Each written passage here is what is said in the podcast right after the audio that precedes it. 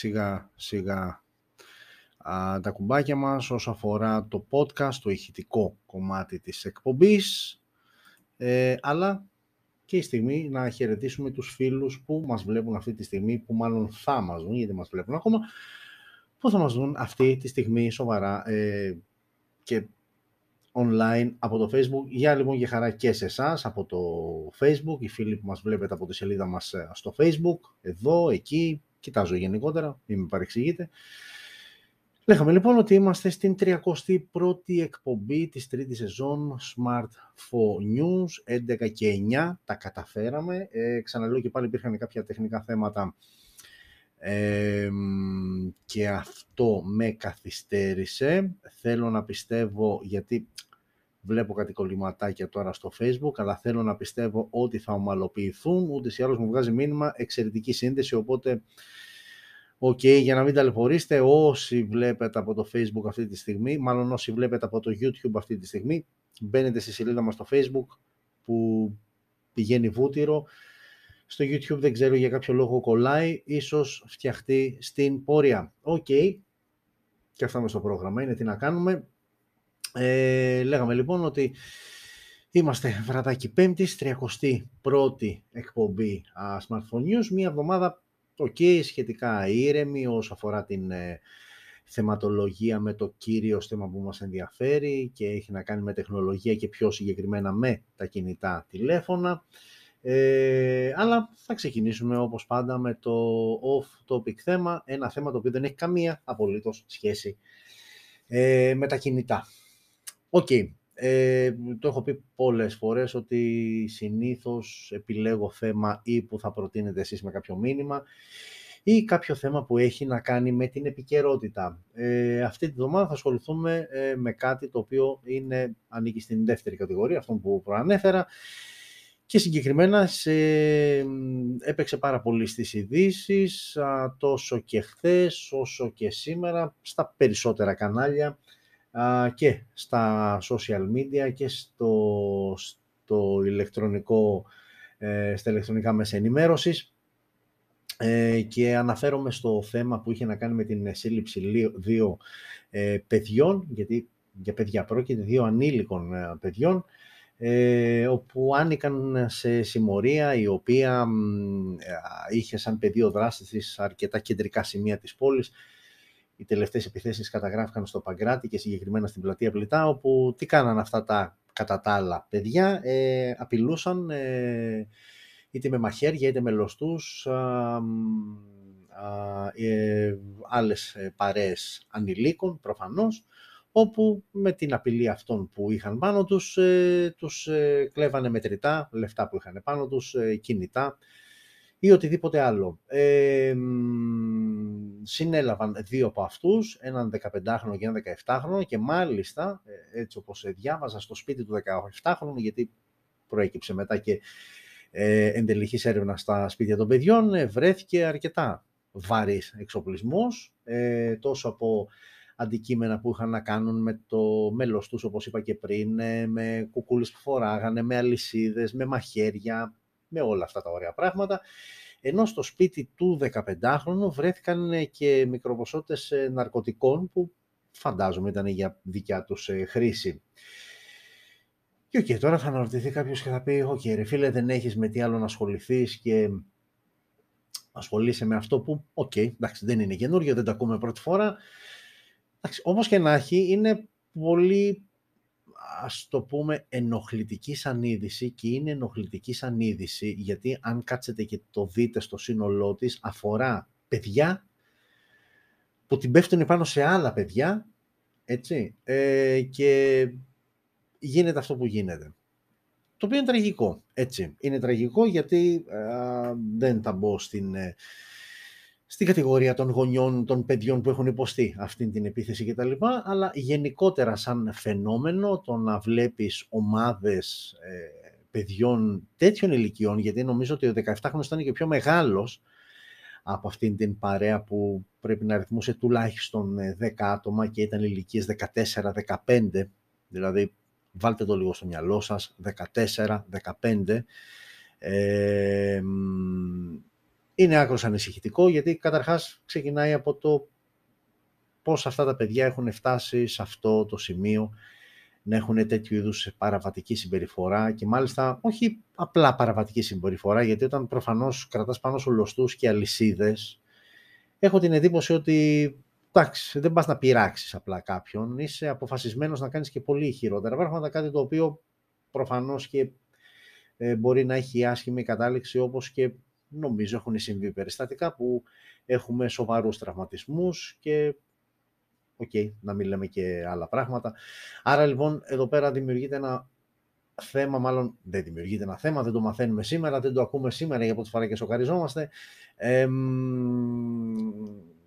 του πώς μεγαλώνουμε και σήμερα και δεν είναι θέμα μόνο του σήμερα και του χθες και του προχθές και θα είναι και θέμα του αύριο του πώς ε, μπορείς να μεγαλώσεις σωστά παιδιά γιατί το εύκολο το εύκολο, αυτό που θα πει ο καθένας είναι ότι α, εντάξει, προφανώς είναι από α, διαλυμένες οικογένειες, από χωρισμένες οικογένειες, από, από, από, από. Αυτή είναι μία πλευρά του νομίσματος που ισχύει γιατί όντως μία οικογένεια, ένας άντρας με τη γυναίκα μπορεί να χωρίσουν, να υπάρχουν, ε, να υπάρχουν παιδιά από πίσω, αλλά να γίνει με έναν τέτοιο τρόπο που τα παιδιά να είναι πάνω από όλους και από όλα και να προστατευτούν και να μην δημιουργηθεί κάποιο πρόβλημα. Βέβαια, ποτέ δεν είναι εντελώς ανέμακτο κάτι τέτοιο, αλλά μπορεί να γίνει με τέτοιο τρόπο, ώστε να είναι τουλάχιστον να επιφέρει την μικρότερη δυνατή ευλάβη, ζημιά στα παιδιά αυτά. Αυτή είναι μία όψη του νομίσματος, ε, γιατί μην ξεχνάτε ότι δεν είναι μόνο να χωρίζουν και κάποιοι άνθρωποι, είναι και άνθρωποι οι οποίοι για το χύψη λόγο επιλέγουν να παραμένουν μαζί και ακριβώς επειδή η συμπεριφορά στο σπίτι, όπου παρευρίσκονται για τα παιδιά είναι αρρωστημένοι, τελικά κάνει πολύ μεγαλύτερη ζημιά το ότι επιλέγουν να παραμένουν μαζί, ε, ενώ αν χώριζαν θα ήταν πολύ καλύτερο, ξαναλέω και πάλι, για τα παιδιά. Άρα είναι για ακόμα μία φορά ένα νόμισμα το οποίο έχει δύο όψεις και θα πρέπει να τις βλέπουμε πάντα, οφείλουμε να βλέπουμε κυρίως σε θέματα που αφορούν παιδιά και τις δύο όψεις, ε, γιατί Δυστυχώς, καλός ή κακός, ό,τι λάθη κάνουμε εμείς, οι μεγάλοι, οι μεγαλύτεροι, οι σοφότεροι, είτε όπως και να το κάνουμε, ένας πατέρας ή μία μάνα είναι σοφότερος από το παιδί του. Άρα λοιπόν, ό,τι λάθη κάνουμε εμείς, άλλες φορές ηθελημένα, άλλες φορές άθελά μας, ό,τι όμως και αν κάνουμε, τα περνάμε στα παιδιά μας. Με ό,τι αυτό συνεπάγεται. Προφανώς λοιπόν αυτά τα παιδιά που βγαίνουν και ακολουθούν αυτές οι συμπεριφορές, φαντάζομαι ότι κάτι αντίστοιχο έχουν ζήσει και στο σπίτι τους, δηλαδή σε κάποιο προβληματικό καθεστώς έχουν μεγαλώσει ή ίσως και να προέκυψε, δηλαδή δεν σημαίνει ότι όλα τα ζευγάρια είναι εξ αρχής διαλυμένα, κάποια πράγματα μπορεί να χαλάσουν στην πορεία, μπορεί να γίνουν πιο έντονα τα αρνητικά στοιχεία στην πορεία, όπως και να έχει, αυτό έχει άμεση επίπτωση στο ή στα παιδιά τα οποία υπάρχουν σε αυτό το σπίτι και μεγαλώνουν. Το αποτέλεσμα λοιπόν, μάλλον μία πλευρά, ένα από τα αποτελέσματα με αρνητικό πρόσημο είναι και αυτό εδώ, ε, παιδιά με, με παραβατική συμπεριφορά, ε, παιδιά τα οποία ακριβώς επειδή δεν έχουν μεγαλώσει σωστά, επειδή δεν ασχολήθηκαν σωστά κάποιοι άνθρωποι μαζί τους, επειδή δεν ε, τους πέρασαν κάποιες αξίες, κάποιες αρχές, κάποιους σωστούς τρόπους συμπεριφοράς, επειδή δεν έγιναν όλα αυτά, το αποτέλεσμα είναι πολύ εύκολο να παρεκτραπούν. Και μην ξεχνάτε ότι, οκ, αν παλαιότερα ήταν σχετικά πιο δύσκολο, τώρα πλέον με την τόσο μεγάλη άνεση που υπάρχει σε ένα παιδί και πρόσβαση στο διαδίκτυο με όλα αυτά που βλέπει, δεν θέλει ε, πολύ. Δεν θέλει, πιστέψτε με, καθόλου πολύ ε, να πάρει τον σε εισαγωγικά, έτσι, γιατί όλοι έτσι μεγαλώσαμε με αυτή την ατάκα του να προσέχουμε μην πάρει το παιδί το λάθος δρόμο, το οποίο ισχύει όμως όσο κλεισέ και ακούγεται αυτή η φράση, ισχύει ακόμα και σήμερα, γιατί και τότε, πριν 10, 20, 40 χρόνια, υπήρχε ένας στραβός δρόμος, το ίδιο εξακολουθεί να υπάρχει και σήμερα. Μπορεί να αλλάζει το είδος του στραβού δρόμου μπορεί να πάρει ένα παιδί, αλλά ο στραβό δρόμο πάντα είναι εκεί και σε περιμένει. Το θέμα είναι να πονδύσει και να μην πορευτείς προς αυτόν. Αλλά όπως και να έχει, ε, είναι, ξαναλέω και πάλι, ότι είναι άλλο ένα, ε, άλλη μία περίπτωση όπου λάθη, παραλήψεις γονέων καταλήγουν τα αποτελέσματα αυτών των λαθών και των παραλήψεων κατα, καταλήγουν στα παιδιά με αποτέλεσμα μετά τα παιδιά να κάνουν αυτό που κάνουν. Άρα λοιπόν καλό θα ήταν να μην είναι τόσο εύκολο το να, μάλλον όχι να μην είναι τόσο εύκολο, πρέπει να είναι εύκολο, απλά το θέμα είναι ότι όταν μπαίνεις στη διαδικασία να κάνεις παιδί, θα πρέπει να είσαι απόλυτα συνειδητοποιημένος του τι σημαίνει αυτό. Και καταρχάς αν είσαι και ικανός ή ικανή, ε, γιατί αυτό πρέπει να είναι αμοιβαίο, δεν αρκεί να είναι μόνο ένας ε, καλός πατέρας και μια κακή μάνα, ούτε μια καλή μάνα και ένας κακός πατέρας, θα πρέπει να είναι ένα καλό α, ζευγάρι ε, για να μπορέσει να μπει σε αυτή τη διαδικασία. Άρα λοιπόν δεν πρέπει κανένας να το βλέπει σαν υποχρέωση ότι λόγω της κοινωνίας και ότι είμαι με τον άλλον τόσα χρόνια και παντρευτήκαμε και δεν έχουμε κάνει ακόμα παιδιά και γιατί δεν έχουμε κάνει ακόμα παιδιά κτλ. Ή θα πρέπει να υπάρχει μια σχετική, μια μάλλον όχι σχετική, μια απόλυτη ελευθερία σε αυτόν τον τομέα. Είναι ένα ζευγάρι το οποίο είναι μαζί, αγαπιούνται, περνάει καλά, αλλά ρε αδερφέ, για το χύψη λόγο δεν θέλουν παιδιά γιατί θεωρούν ότι θα τους περιορίσουν την ελευθερία, αυτά που θέλουν να κάνουν κτλ. Είναι μια άποψη απόλυτα σεβαστή και κανένας δεν έχει το δικαίωμα να κρίνει ούτε αυτόν ούτε αυτήν που έχουν επιλέξει να είναι μαζί, αλλά μόνο μαζί και χωρίς παιδιά. Από την άλλη υπάρχουν άνθρωποι οι οποίοι ναι, θέλουν να φτιάξουν μια οικογένεια και να το θεωρήσουν αυτό ότι δημιουργούν, ότι αφήνουν κάτι, τέλος πάντων, το αποτύπωμά τους και δεν είναι μόνο να κάνεις ένα παιδί, είναι και να το μεγαλώσεις σωστά, έτσι. Ε, επίσης, σεβαστή και αυτή η άποψη. Σε κάθε περίπτωση, αυτό που θέλω να πω και να κλείσω το συγκεκριμένο θέμα, είναι ότι θα πρέπει η όποια επιλογή να είναι ε, απόλυτα ε, να την έχουν ε, σκεφτεί αρκετά ε, και να είναι απόλυτα σίγουροι για αυτό που πάνε να κάνουν ή για αυτό που πάνε να μην κάνουν, γιατί σε κάθε περίπτωση θα πρέπει τουλάχιστον είτε έχεις επιλέξει να κάνεις παιδιά, είτε έχεις επιλέξει να μην κάνεις παιδιά, σε κάθε περίπτωση θα πρέπει να έχεις συμφωνήσει όχι με τον άνθρωπο που έχεις δίπλα σου, όχι με την κοινωνία, όχι με τον περιγυρό σου, με τον ίδιο σου τον εαυτό.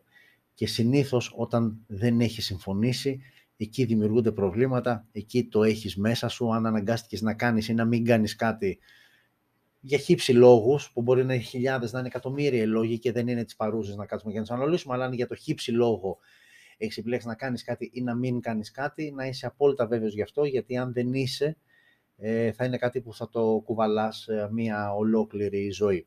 Και δεν είναι ωραίο αυτό και σου βγαίνει μετά σε εκνευρισμό, σου βγαίνει τέλος πάντων σε διάφορες ε, σε διάφορες εκφάνσεις της ε, ζωής σου. Και βέβαια θα κλείσω λίγο το θέμα το οποίο ήταν λίγο κάπως βαρύ, λίγο στενάχωρο κτλ. Αλλά πριν πάω όμως στο δεύτερο μέρος, θέλω να πω το εξής, επειδή το κοιτούσα τώρα και πριν λίγο. Δεν φαντάζομαι κάποιος από εσάς, τώρα που παρακολουθείτε αυτή τη στιγμή, επειδή έρχεται τρίμερο να είχατε κανονίσει ταξιδάκι. Και αν είχατε κανονίσει ταξιδάκι, δεν θέλω να σας στεναχωρήσω, αλλά είναι αυτή η φράση τώρα, δεν θέλω να την πω ακριβώς όπως είναι αυτή η φράση, γιατί μπορεί να βλέπουν και μικρά παιδιά, όπου ε, ορισμένε φορές νιώθεις ότι μπίπ το σύμπαν και καταλαβαίνετε τι λέξη εννοώ. Έχουμε όλες αυτές τις μέρες ζέστη, ηλιοφάνεια, χτυπήσαμε σε κάποιες περιοχές και σαραντάρια και περιμένεις πώς και πώς και το τριήμερο για να πεις «Α, να πάω να κάνω κανένα μπάνιο», ε, να βγω, να ξεσκάσω, να αλλάξω παραστάσεις κτλ. Όχι όμως, γιατί εκεί πάνω κάποιος βλέπει και γελάει και σου λέει τι έκανες, κανόνες ταξιδάκι. Πάρα πολύ ωραία. Το μόνο που θα κάνω είναι να ανοίξω τους ουρανούς, γιατί όχι απλά ε, δείχνει βροχές στο μεγαλύτερο μέρος της χώρας, δείχνει καταιγίδες, ε, δείχνει. Αδιάβαζα για. Ε, αναμένεται να ρίξει χαλάζι και έντονο χαλάζι σε κάποιες περιοχές, στερεά Ελλάδα και κάπου εκεί. Ε, μποφόρ, 7-8 μποφόρ ας πούμε αέρας. Ε, γενικότερα ε, και νομίζω ο, ο καιρός φτιάχνει έτσι για να γουστάρουμε, φτιάχνει νομίζω από και στις όχι όλες τις περιοχές, περισσότερες περιοχές όμως εκεί που θα είναι τα, τα ωραία, τα, τα βροχερά, φτιάχνει νομίζω από Δευτέρα μεσημέρι. Δηλαδή στο BIP κανονικά το τρίμερο ε, και είναι όντως αστείο γιατί φαντάζομαι ότι πάρα πολλοί κόσμος θα περίμενε, θα είχε κανονίσει κάτι, θα ήθελε τέλος πάντων να κάνει κάτι ή ακόμα και αυτή, γιατί δεν είναι το θέμα. Δηλαδή, είσαι ας πούμε εδώ στην Αθήνα ε, και ε, θέλεις, ε, ε είχες κανονίσει να πας κάπου. OK. Okay. Αλλά πες ότι και είσαι εδώ και δεν έχεις κανονίσει να πας κάπου και λες, α, ωραία, θα πω τους κολλητούς μου κτλ. το πιο πιθανό θα μείνουμε και κλεισμένοι μέσα στα σπίτια, γιατί βροχές δείχνει, καταιγίδες δείχνει, οπότε από εκεί έγινε καλή δουλειά. Ε, οπότε, ναι, μας χαλάει λίγο το πρόγραμμα, αλλά δεν είναι και τόσο κακό όσο φαίνεται. Ε, η ουσία είναι ότι όσοι είχατε κανονίσει να πάτε κάπου, αν επιμείνετε και πείτε ότι όχι, εγώ δεν μασάω, θα πάω, καλή υπομονή, γιατί μάλλον στο δωμάτιο θα τη βγάλετε. Οι υπόλοιποι που θα αναγκαστείτε να το ακυρώσετε, να το αναβάλλετε, να το μεταφέρετε σε κάποιο άλλο Σαββατοκύριακο, υπομονή, κουράγιο και όλη η ζωή μπροστά είναι. Εντάξει, θα το κανονίσουμε κάποια άλλη στιγμή. Οκ, ε, και νομίζω ότι έφτασε η ώρα να πάμε στο δεύτερο μέρος, που στο δεύτερο μέρος τι κάνουμε, αναλύουμε τις συσκευές που ανακοινώθηκαν την εβδομάδα μας πέρασε, δηλαδή από την προηγούμενη πέμπτη μέχρι και σήμερα. Δεν είναι πολλές, αν δεν κάνω λάθος πρέπει να είναι δύο-τρεις στο σύνολο. Περισσότερες είναι οι ειδήσεις που έχω ξεχωρίσει, ε, που είναι όντως περισσότερες από τις συσκευές που ανακοινώθηκαν. Ε, οπότε πάμε σιγά σιγά στο δεύτερο μέρος να μιλήσουμε για αυτές τις τρεις συσκευές που ανακοινώθηκαν στη εβδομάδα που προηγήθηκε και να κλείσουμε με το τρίτο μέρος που έχει να κάνει με τις ειδήσεις που έχω ξεχωρίσει. OK, okay, λοιπόν πάμε να ανοίξουμε και εικόνα. Εδώ η Realme με αυτά τα έντονα χρώματα και το design το περίεργο ας πούμε, γιατί η αλήθεια είναι ότι θα σας γυρίσω τώρα και εσάς απλά μισό λεπτά και να πω αυτό. Η αλήθεια είναι ότι η Realme είναι από εκείνες εταιρείες που λίγο από πλευράς χρωμάτων, όχι τόσο design, γιατί αυτή τη συσκευή τώρα αν απλά τη βάψεις μαύρη, δεν είναι κάτι τρομερό, αλλά πλευράς χρωμάτων και γενικότερα αυτής της καλλιτεχνικής χρειάς που έχουν οι συσκευές στο back panel, ε, έχει κάνει τη διαφορά. Η Realme δηλαδή έχει αρκετές συσκευές που ξεφεύγουν από αυτά τα τετριμμένα χρώματα που έχουμε συνηθίσει, τα μονόχρωμα κτλ. OK, okay, είναι λίγο και υποκειμενικό το θέμα, σε άλλους αρέσει, σε άλλους όχι, αλλά αυτή είναι η Realme όμως και μέχρι στιγμής τα νούμερα λέει ότι αυτά που κάνει αρέσουν. Πάμε να γυρίσω και εσάς λοιπόν τώρα το Facebook. Εδώ είμαστε. Για να το φτιάξουμε εδώ πέρα καλά. Εδώ λοιπόν αυτό που βλέπετε στις οθόνες σας είναι η συσκευή η οποία ανακοινώθηκε Α, η συσκευή λοιπόν αυτή, α, βλέπω και το facebook ε, ρολάρει καλά λοιπόν. Η Realme GT Neo 3 TAF είναι μια συσκευή η οποία ανακοινώθηκε πριν δύο μέρες, 7 Ιουνίου. Ε, είναι η συνέχεια του όχι ιδιαίτερα παλιού, αφού ανακοινώθηκε το Μάρτιο του 2022, δηλαδή πριν τέσσερις μήνες και κάτι, του GT Neo 3, και αν κάποιος θα περίμενε κυρίως εσωτερικές αλλαγές, όχι, γιατί υπάρχει αλλαγή στο design και αμέσως για να έχετε εικόνα, αυτό εδώ είναι το GT Neo 3, το οποίο ανακοινώθηκε το Μάρτιο που μας πέρασε. Και μερικώς μόλις μήνες μετά έρχεται το 3 TAF. Βλέπετε λοιπόν αμέσως αμέσως ότι και μπροστά είναι σε διαφορετική θέση selfie κάμερα, αλλά κυρίως πίσω όμως βλέπετε ότι εδώ οι αισθητήρες έχουν μια συγκεκριμένη διάταξη, ο μεγάλος πάνω στη μέση το flash και κάτι δύο μικρή, ενώ στο μοντέλο που ανακοινώθηκε πριν δύο μέρες βλέπετε ότι είναι διαφορετική η διάταξη και με dual LED flash, θα τα πούμε βέβαια όσο αφορά τα χαρακτηριστικά και τέρμα αριστερά η, η τρυπούλα για τη selfie κάμερα και όλα αυτά. OK. Okay. GT Neo λοιπόν 3 ταφ. Και πάμε να δούμε κατευθείαν σε σύγκριση και με το προηγούμενο μοντέλο που ξαναδείχνω και πάλι είναι αυτό. Πάμε να δούμε λοιπόν σε επίπεδο χαρακτηριστικών τι παραπάνω, γιατί από τη στιγμή που μιλάμε για εξέλιξη μοντέλου σημαίνει ότι προφανώς έχει κάτι το παραπάνω. Έτσι αν και δεν είναι υποχρεωτικό, γιατί πολλές φορές έχουμε δει να τις χαϊδεύουν, να είναι πολύ, ελαφριές, ε, πολύ ελαφριά τα updates και καθαρά για λόγους marketing, ας πούμε, να ε, ονομάζεται σαν ε, διάδοχος. Πάμε λοιπόν να δούμε και, πάμε σιγά, και πάμε να ξεκινήσουμε από την οθόνη, όπου η οθόνη ελαφρώς μίκρινε, ενώ ήταν 6,7 inches στο GT Neo 3, στο 3 TAF έπεσε σε 6,62 inches, μην φανταστείτε κάτι τρομερό, δηλαδή στο μάτι ούτε καν θα το πάρετε χαμπάρι. Παραμένει όμως τεχνολογία AMOLED και παραμένουν και τα 120 Hz refresh rate, ενώ έφυγε, ενώ το προηγούμενο μοντέλο, δηλαδή αυτό υποστήριζε, υποστήριζε η οθόνη HDR10+, αυτό πλέον είναι κάτι το οποίο εκλείπει από το 3 TAF. Ε, και πάμε τώρα στον επεξεργαστή. Ε, α, ενώ μπροστά το γελί είναι Gorilla Glass 5 και στο προηγούμενο μοντέλο και α, σε αυτό που ανακοινώθηκε τώρα. Πάμε τώρα στον επεξεργαστή, όπου έχουμε Snapdragon 870 στο GT Neo 3 DAF, ενώ το GT Neo 3 είχε το Dimensity 8100. Βασική έκδοση 828 και θα υπάρξει άλλη μία 8256, ενώ το GT Neo 3 ξεκινούσε και από μία 628, δηλαδή με λίγο λιγότερη RAM. Πάμε τώρα και στους τρεις αισθητήρες. Γιατί τρεις αισθητήρες έχει και αυτό το μοντέλο. Τρεις αισθητήρες, αν και δεν φαίνεται ιδιαίτερα καλά, αλλά όχι φαίνεται, τι λέω. Και εδώ έχουμε τρεις αισθητήρες, διαφορετική διάταξη. Αλλά και ο βασικός αισθητήρας δεν είναι πλέον ίδιος. Δηλαδή, παραμένει ο δεύτερος που είναι 8 MP ultra wide, παραμένει ο τρίτος που είναι 2 MP macro. Αυτή είναι πανομοιότυπη α, οι αισθητήρες, οι δύο αισθητήρες και στα δύο μοντέλα. Ο βασικός όμως εδώ στο GT Neo 3 TAF είναι στα 64 MP wide με face detection το focus. Ενώ στο τριάρι ήταν στα 50 MP wide με face detection το focus και οπτική σταθεροποίηση. Άρα λοιπόν αμέσως αμέσως διαπιστώνουμε ότι το 3 TAF μάλλον είναι ελαφρώς υποδέστερο. Γιατί, Γιατί ήδη έχουμε ε, το, το GT Neo 3 είχε το υποστήριξη της DR10 που δεν το έχει, το 3 TAF, και είχε και οπτική σταθεροποίηση στο βασικό αισθητήρα που δεν την έχει το 3 TAF. Άρα λοιπόν αυτή τη στιγμή, μέχρι στιγμής τα στοιχεία δείχνουν ότι πάμε σε υποβαθμισμένο μοντέλο.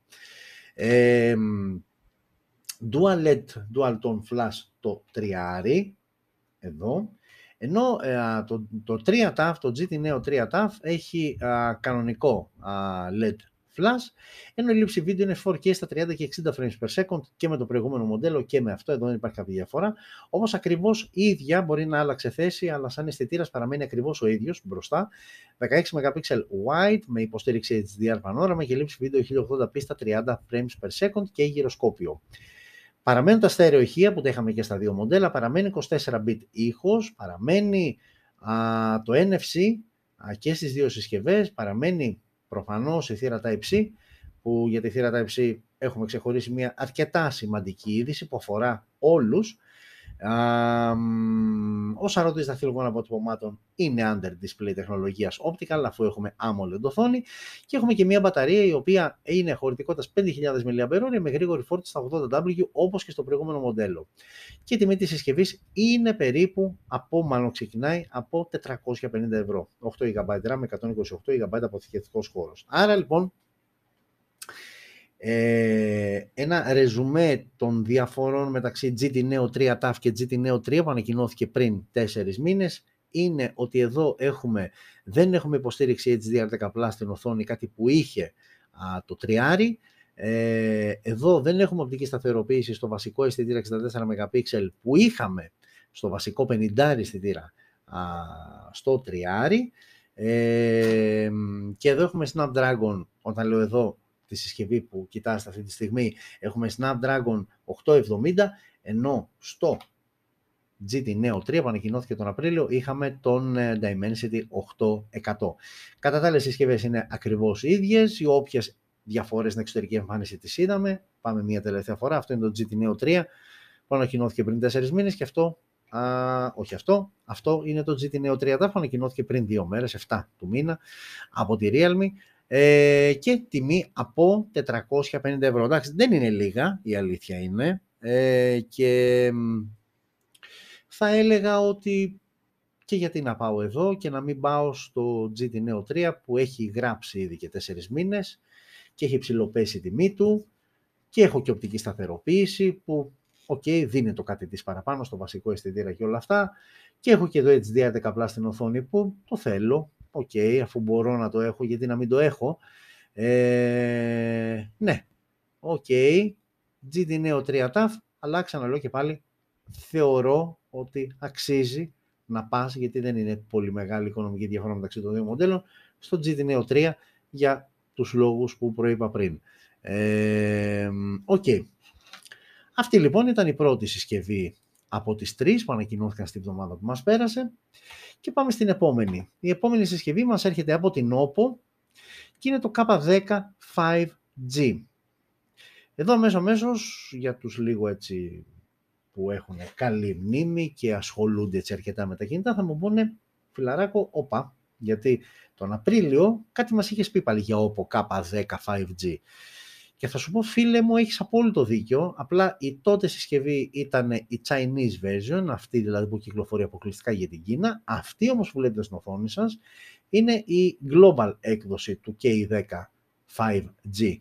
Και εδώ, ενώ θα περίμενε κάποιος εξωτερικά να είναι ίδια η συσκευή και απλά να διαφοροποιείται σε κάποια specs, εδώ έχουμε αρκετά έντονη διαφορά και εντός και εκτός α, της, του εσωτερικού της συσκευής, σε επίπεδο δηλαδή εξωτερικής εμφάνισης. Γιατί; Αυτό είναι το G10 το 5G, το Global, άρα η συσκευή που πολύ πιθανόν να έρθει και στη χώρα μας, γιατί θυμίζω και πάλι για όσοι δεν το ξέρετε ότι πλέον μέσω εντύσιμο αντιπροσώπου Vivo και Oppo συσκευές έρχονται και στη χώρα μας. Αυτό λοιπόν είναι το Global που βλέπετε και αυτή εδώ πέρα είναι η κινέζικη έκδοση που αμέσως αμέσως βλέπετε ότι έχουμε αρκετά σημαντικές διαφορές σε επίπεδο εξωτερικής εμφάνισης. Ξαναλέω και πάλι, αυτό το βλέπετε στις οθόνες σας είναι το Oppo K10 5G που αφορά την αγορά της Κίνας, άρα μην περιμένετε να το δείτε εδώ. Αυτό όμως που μπορεί να έρθει εδώ είναι το K15G, η Global έκδοση που είναι αυτό που βλέπετε εδώ. Πάμε λοιπόν αμέσως αμέσως να περιγράψουμε τα χαρακτηριστικά της συσκευής. Μιλάμε λοιπόν για οθόνη 6,56 inches, IPS LCD τεχνολογία με refresh rate στα 90 Hz και ανάλυση HD+, 720x1612. Αμέσως, αμέσως για να κάνω τη σύγκριση με το κινέζικο μοντέλο, εδώ τα πράγματα ήταν ελαφρώς καλύτερα. Δηλαδή το κινέζικο μοντέλο έχει refresh rate στα 120 Hz και όχι στα 90 που έχει το Global.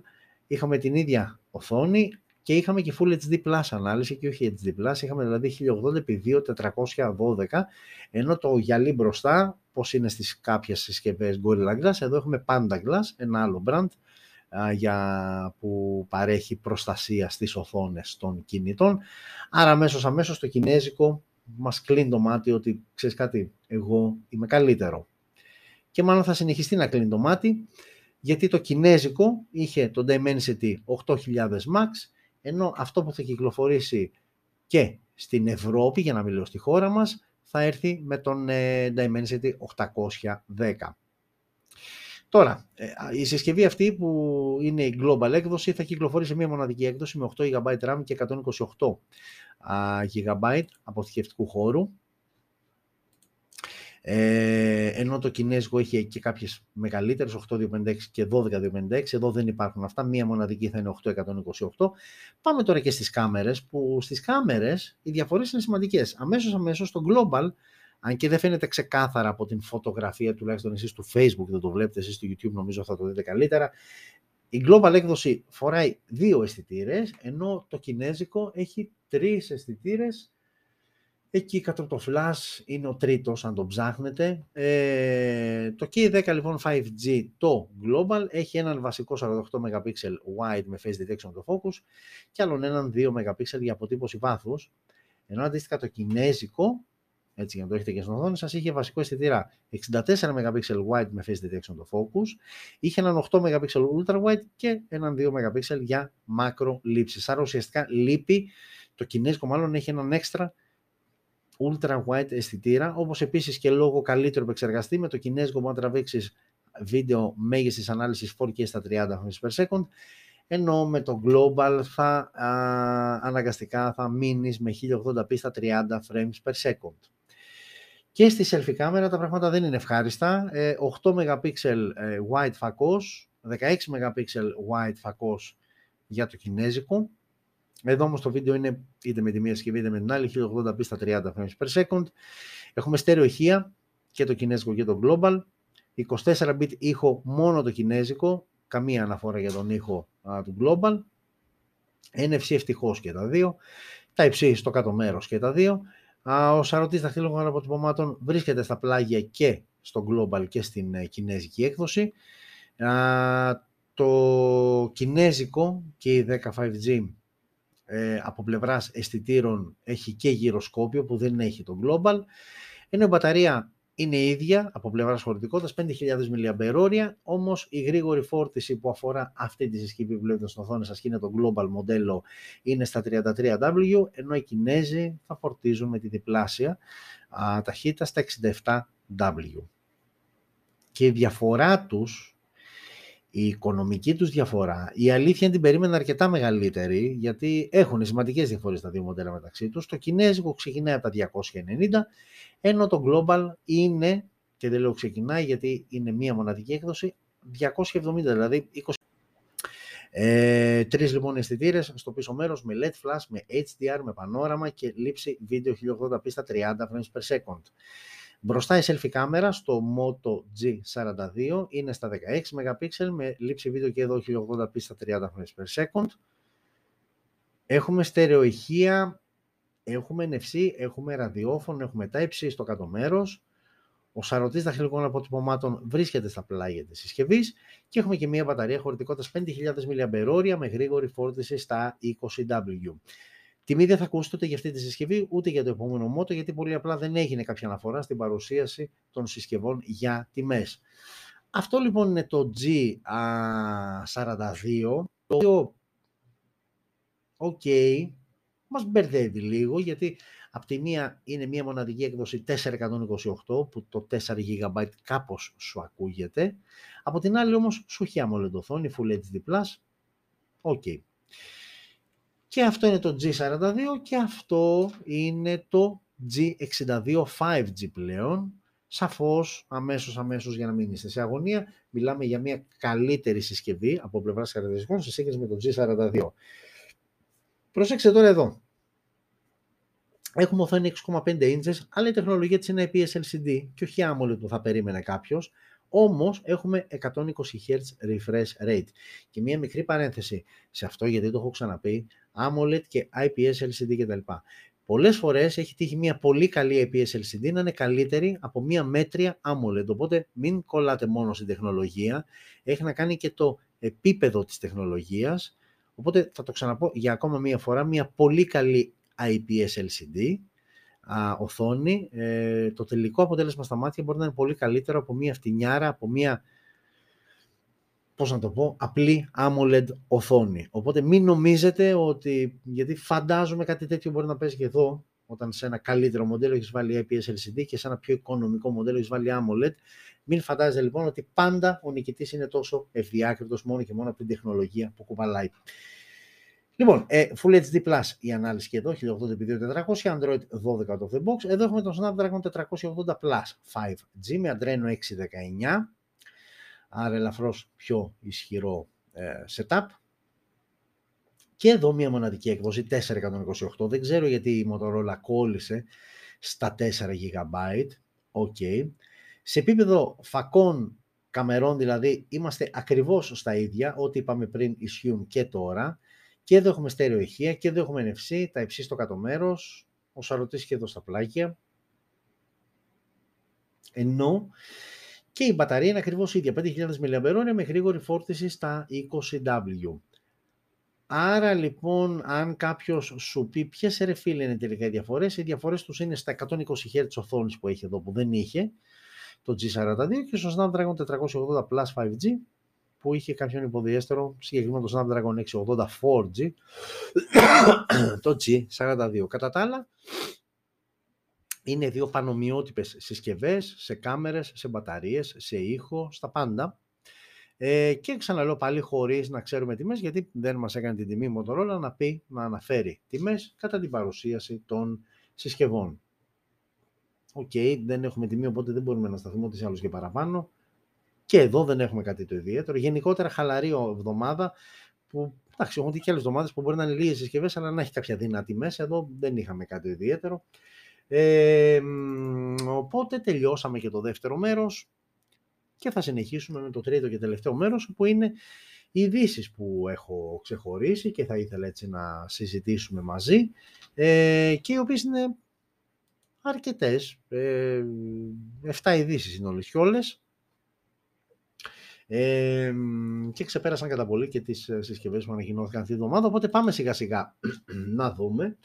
Με πρώτη είδηση, α, αυτό εδώ, ότι πλέον το Amber Alert, που για όσους δεν ξέρετε το Amber Alert είναι η εφαρμογή που βλέπουμε συνήθως στην τηλεόραση, Silver είναι για τους μεγάλες ηλικίας ανθρώπους, Amber έχει να κάνει ε, όταν έχουμε εξαφάνιση παιδιού και το Amber έτσι ένα ιστορικό στοιχείο, το πήρε από το όνομα του ενός κοριτσιού που είχε χαθεί και το όνομα του ήταν Amber και από τότε η εφαρμογή αυτή ε, κουβαλάει το όνομά της. Ε, η Meta λοιπόν, η εταιρεία που διαχειρίζεται και το Instagram, ανακοίνωσε ότι ε, ξεκινάει σε 25 χώρες και μία από τις 25 χώρες είναι και η Ελλάδα. Η λειτουργία του Amber Alert στην εφαρμογή του Instagram, δηλαδή ε, διαβάζοντας την IP του κινητού σου ή τη χώρα, το σημείο το οποίο μένεις ε, και κάποιος θα μου πει είδες που ξέρω να πόσο ώρα στιγμή. Εδώ όμως θα πούμε ότι είναι για καλό σκοπό. Ε, ανάλογος λοιπόν το σημείο στο οποίο είσαι, όταν έχεις εξαφανιστεί κάποιο παιδί και είναι στην περιοχή σου, α, σου σκάει η ενημέρωση με φωτογραφία και με κάποια βασικά στοιχεία, αυτά που λέμε και στη τηλεόραση δηλαδή, για το παιδί το οποίο έχει εξαφανιστεί, ε, με σκοπό να βρεθεί κάποιος άνθρωπος που ίσως έχει δει, έχει ακούσει κάτι για να βοηθήσει τις αρχές, κυρίως τα πρώτα 24 ώρα που από ό,τι λένε και έτσι πρέπει να είναι, είναι και τα πιο κρίσιμα. Ε, Amber Alert λοιπόν διαθέσιμο σε 25 ε, χώρες, τώρα η ημερομηνία νομίζω δεν έχουν μπει συγκεκριμένα, όμως κρατάμε ότι μέσα στις 25 χώρες είναι και η Ελλάδα. Οκ, είναι μια σημαντική κίνηση που εννοείται ότι από τη στιγμή που θα βοηθήσει να βρεθεί έστω και ένα παιδί, σημαίνει ότι είναι χρήσιμη και δεν έχουμε να συζητήσουμε τίποτα περισσότερο. Και πάμε εδώ τώρα, γιατί την εβδομάδα που μας πέρασε είχαμε το WWDC Keynote από την ε, Apple, όπου μεταξύ καινούριων Mac, iPad κτλ. είχαμε την ανακοίνωση του ε, iOS 16, ε, ένα νέο λογισμικό, το οποίο έδωσε ιδιαίτερη έμφαση, δηλαδή αυτό λένε οι περισσότεροι αναλυτές και αυτοί που ασχολούνται με Apple γενικότερα και iPhone, είναι το μεγαλύτερο update που έχει δεχτεί η lock screen ενός iPhone ε, στα τόσα χρόνια που α, κυκλοφορεί το iOS. Έχει δοθεί focus δηλαδή στο lock screen της, του iPhone ε, και εδώ έχω επιλέξει διάφορες φωτογραφίες ε, σχετικά Α, καταρχάς, ok, με τις ε, εικόνες μπορεί να βάλεις ε, τα κινούμενα wallpaper, ε, το φόντο που μπορεί να αλλάξει σε διάφορες ενημερώσεις κτλ. Πλήρης ελευθερία. Ε, εδώ έχει να κάνει με τα widget τα οποία ε, επιλέγεις να εμφανίζονται α, στην ε, lock screen του iPhone. Ε, ε, μπορείς, ε, σου δίνει πλέον πάρα πολλές επιλογές. Έχουμε το Live Activities όπου έρχονται notifications για εφαρμογές που εσύ έχεις επιλέξει ακόμα και αν έχεις επιλέξει να παρακολουθείς κάποιον αγώνα και να θες να ενημερώνεσαι για το σκορ, αν έχει big goal καλάθι, δεν ξέρω εγώ τι, ή για κάποιο delivery που περιμένεις ε, να σε ενημερώνει για το status α, κτλ. Ε, έχουμε την ε, λειτουργία Focus, που η λειτουργία Focus ουσιαστικά α, έχει, α, σου δίνει δυνατότητα ε, να αλλάζεις ε, το προφίλ της συσκευής σου κατευθείαν από τη lock screen, χωρίς δηλαδή να χρειαστεί να ξεκλειδώσεις και να μπεις μέσα στο μενού της ε, συσκευής. Το iMessage και αυτό αλλάζει, μπορείς, σου βγάζει πλέον επιλογή α, να, να κάνεις edit το μήνυμά σου, να το κάνεις, να ανακαλέσεις την αποστολή του, όπως το λέει η Apple Undo Send, ε, σου δίνει αρκετές επιλογές για να επεξεργαστείς το μήνυμα, ενώ και τα Apple, ε, το Apple Wallet μάλλον και αυτό αναβαθμίστηκε, ε, ενώ τέλος έχουμε το, στα Apple Maps έχουν συμπεριληφθεί 11 ακόμα χώρες, μεταξύ των οποίων Γαλλία, Ελβετία, Νέα Ζηλανδία. Ε, μπορείς πλέον, αν σχεδιάζεις μία διαδρομή, να βάλεις μέχρι και 15 στάσεις. Ε, αρκετές πόλεις ε, βρίσκονται, μπορείς να τις εντοπίσεις με 3D version όπως το Las Vegas και άλλες ακόμα 6 πόλεις όπως το Miami, το Chicago και το Sydney. Ε, γενικότερα έχει γίνει ακόμα πιο όμορφο, ακόμα πιο χρηστικό. Αυτά είναι μερικά μόνο έτσι τα σως, ας το πούμε έτσι, τα, τα πιο σημαντικά στοιχεία ε, του νέου ανανεωμένου iOS 16, το οποίο σε λίγο καιρό από σήμερα θα είναι διαθέσιμο για τα iPhone, για τις iPhone συσκευές. Οκ.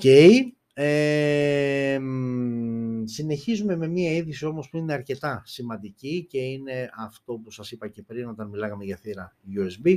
Η Ευρωπαϊκή Ένωση πλέον λοιπόν, στη βδομάδα που μας πέρασε, κατέληξε σε συμφωνία ότι από το φθινόπωρο του 2024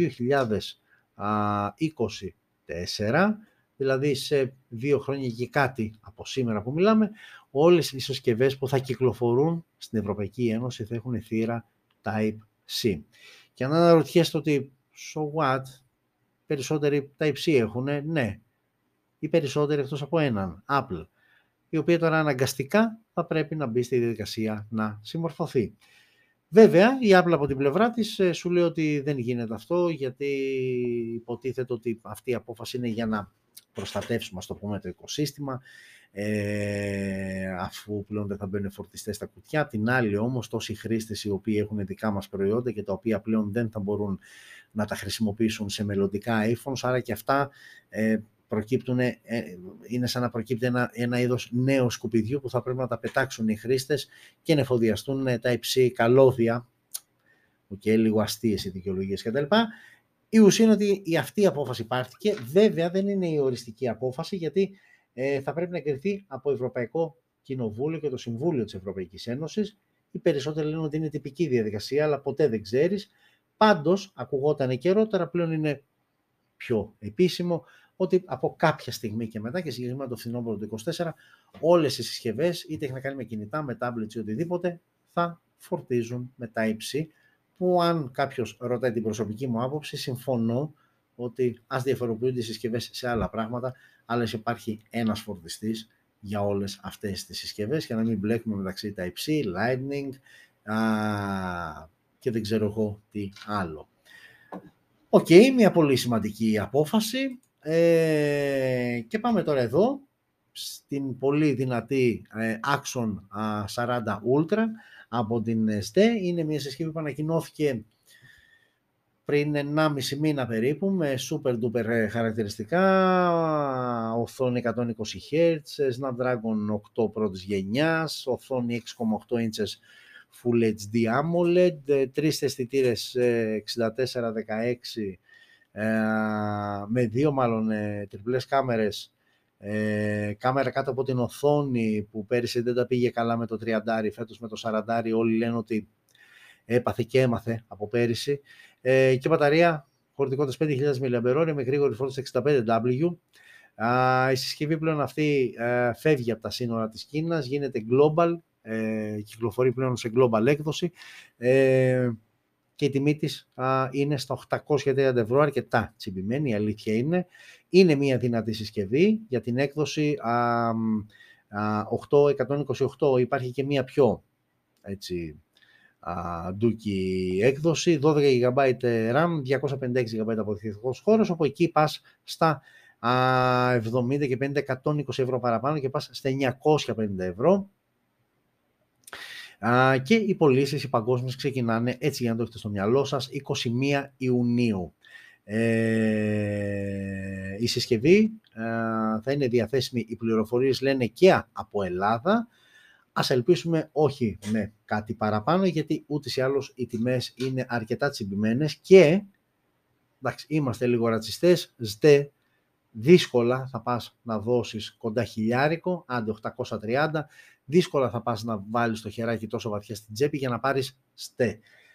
Χωρίς να σημαίνει ότι δεν είναι μια συσκευή που είναι καλή και έχει πολύ δυνατά specs. Απλά είναι στε και εδώ είσαι Ελλάδα και δεν θα το κάνεις εύκολα. Η αλήθεια είναι αυτή. Ε, η επόμενη είδηση έχει να κάνει με Black Shark 5 σειρά, το Black Shark 5 και το Black Shark 5 Pro, τα οποία ανακοινώθηκαν και αυτά πριν περίπου ένα μήνα. Ε, τώρα πλέον οι συσκευές θα είναι διαθέσιμες και α, εκτός Κίνας και Ευρώπη και Ελλάδα. Ε, δεν έχουμε ακόμα α, πληροφορίες, για να δω λίγο αν έχουμε κάτι της τελευταίας στιγμής, γιατί μην νομίζετε, κάποια, κάποια refresh θα κάνω καθώς τρέχει η εκπομπή, γιατί κάτι που μπορεί μέχρι τη στιγμή που ξεκίνησε η εκπομπή να μην έχει γνωστοποιηθεί, να μην το ξέραμε, ε, στη διάρκεια της εκπομπής μπορεί να διευθετηθεί, οπότε okay, γιατί μην το αναφέρουμε.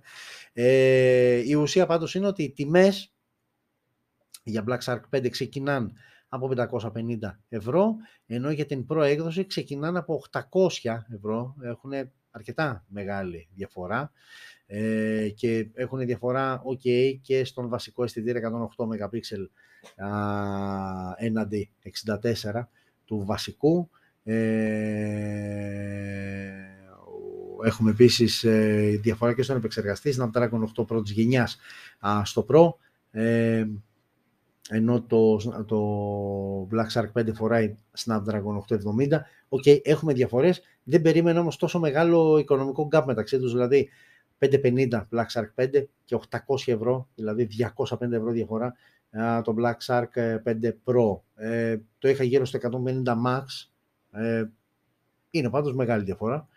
Ε, για, τα, για τη σειρά Black Shark 5 και κυρίως για το Pro, γιατί αυτό είναι με την πιο τσιμπημένη τιμή. Okay. Η επόμενη είδηση αφορά τους αφορά μάλλον τους φίλους ε, της Samsung και συγκεκριμένα αυτούς μπορούν να λειτουργήσουν ε, εφαρμογή Samsung Pay όπου μπορείς πλέον να προσθέσεις ε, πιστοτικές χρεωστικές κάρτες OK, αυτό το είχες ήδη. Μπορείς πλέον να προσθέσεις και ψηφιακά κλειδιά. Πολλά αυτοκίνητα πλέον είναι με μαγνητική κλειδαριά, δεν μπαίνει κάποιο κλειδί, οπότε μπορείς κατευθείαν να το περάσεις και αυτό στο κινητό σου και να ξεκλειδώνεις το κινητό σου να ξεκλειδώνεις μόνο το αυτοκίνητό σου μέσω του κινητού σου. Ε, επίσης ε, μπορούν να αποθηκευτούν εισιτήρια από ταξιδιωτικές εταιρείες, ήδη είναι αρκετές μέσα, ενώ η Samsung έχει υποσχεθεί ότι θα μπουν όλο ένα και περισσότερες ε, στο προσεχές ε, διάστημα. Ε, ενώ μας επιβεβαιώνει, γιατί πάντα σε όλα αυτά αυτό που φοβάσαι είναι η ασφάλεια, δηλαδή να περάσω την κάρτα μου, το εισιτήριο μου, οτιδήποτε, αλλά πόσο εύκολα είναι ηλεκτρονικά να κλαπούν όλα αυτά δεν θα σου πω ψέματα, θα σου πω ότι είναι εύκολο. Παρά τα αυτό όμως έρχεται η Samsung με το Samsung Knox και σου λέει ότι μη φοβάσαι, Samsung Knox εδώ εγγύηση προστατεύει οποιοδήποτε δεδομένο έχεις στο κινητό σου. Και αλήθεια είναι ότι τόσα χρόνια δεν είχε ακουστεί ποτέ κάτι για απώλεια δεδομένων από Samsung συσκευή, όχι για να πω κάτι για τη Samsung που κάνει καλύτερα από τις υπόλοιπες εταιρείες, αλλά απλά επειδή εδώ πέρα έχει το Samsung Knox που είναι μια συγκεκριμένη υπηρεσία προστασίας φαίνεται μέχρι στιγμής ότι κάνει καλά τη δουλειά της. Ε, και σαν τελευταία είδηση έχω αφήσει πάλι iOS 16 από Apple, απλά ε, ξεχώρισα κάποιες ε, σημαντικές προσθήκες, τρεις στο σύνολό που έχουν γίνει στην εφαρμογή Apple Music, ε, όπου ουσιαστικά ε, επιλέγεις τον αγαπημένο καλλιτέχνη ε, και ουσιαστικά ενημερώνεσαι κάθε φορά που ανεβάζει ένα καινούργιο τραγούδι. Ε, ουσιαστικά είναι η λειτουργία για όσους παίζετε πολύ με Spotify, είναι η λειτουργία follow του Spotify. Κάτι αντίστοιχο λοιπόν ενεργοποιείται και στην εφαρμογή α, της μουσικής από την Apple. Ε, μπορείτε να ταξινομήσετε τραγούδια που βάζετε με μη πλέον αυτόματο τρόπο κτλ. OK, okay. αυτά όσο αφορά το iOS 16, αρκετές οι αλλαγές ε, που θεωρητικά κάνουν τη ζωή μας καλύτερη και πιο εύκολη, αλλά μένουν όλα αυτά να τα δούμε στην πράξη, γιατί το έχω ξαναπεί και πάλι, α, στη θεωρία όλα καλά είναι, αλλά τι γίνεται στην ε, πράξη. Ωραία.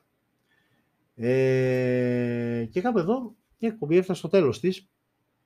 11 και 58 λεπτά, μόλις 2 λεπτά μας χωρίζουν από την ε, Παρασκευή και λιγότερο. Ευχαριστώ όλους και όλους που μείνατε μαζί μου μέχρι αυτή τη στιγμή. Α, να είστε καλά, να ζείτε smart. Μας ψάχνετε σε όλα τα social media, όπου και να μας ψάξετε θα μας βρείτε, να είστε σίγουροι γι' αυτό. Ε, και ανανεώνουμε το ραντεβού μας και την ερχόμενη πέμπτη, την ίδια ώρα, 11, 11 και κάτι, άντε γιατί δεν είμαστε πάντα 11. Ε, οπότε, φιλιά σε όλους και όλους και τα λέμε σε μια εβδομάδα. Και αναφέρομαι σε εσάς από το YouTube. Φιλιά. Όχι, θα πω κάτι διαφορετικό και σε εσάς. Ανανεώνουμε το ραντεβού μας για την ε, ερχόμενη Πέμπτη, την ίδια ώρα. Ευχαριστώ και εσάς που μείνατε μαζί μου μέχρι αυτή την ώρα. Να ζείτε καλά, να ζείτε smart.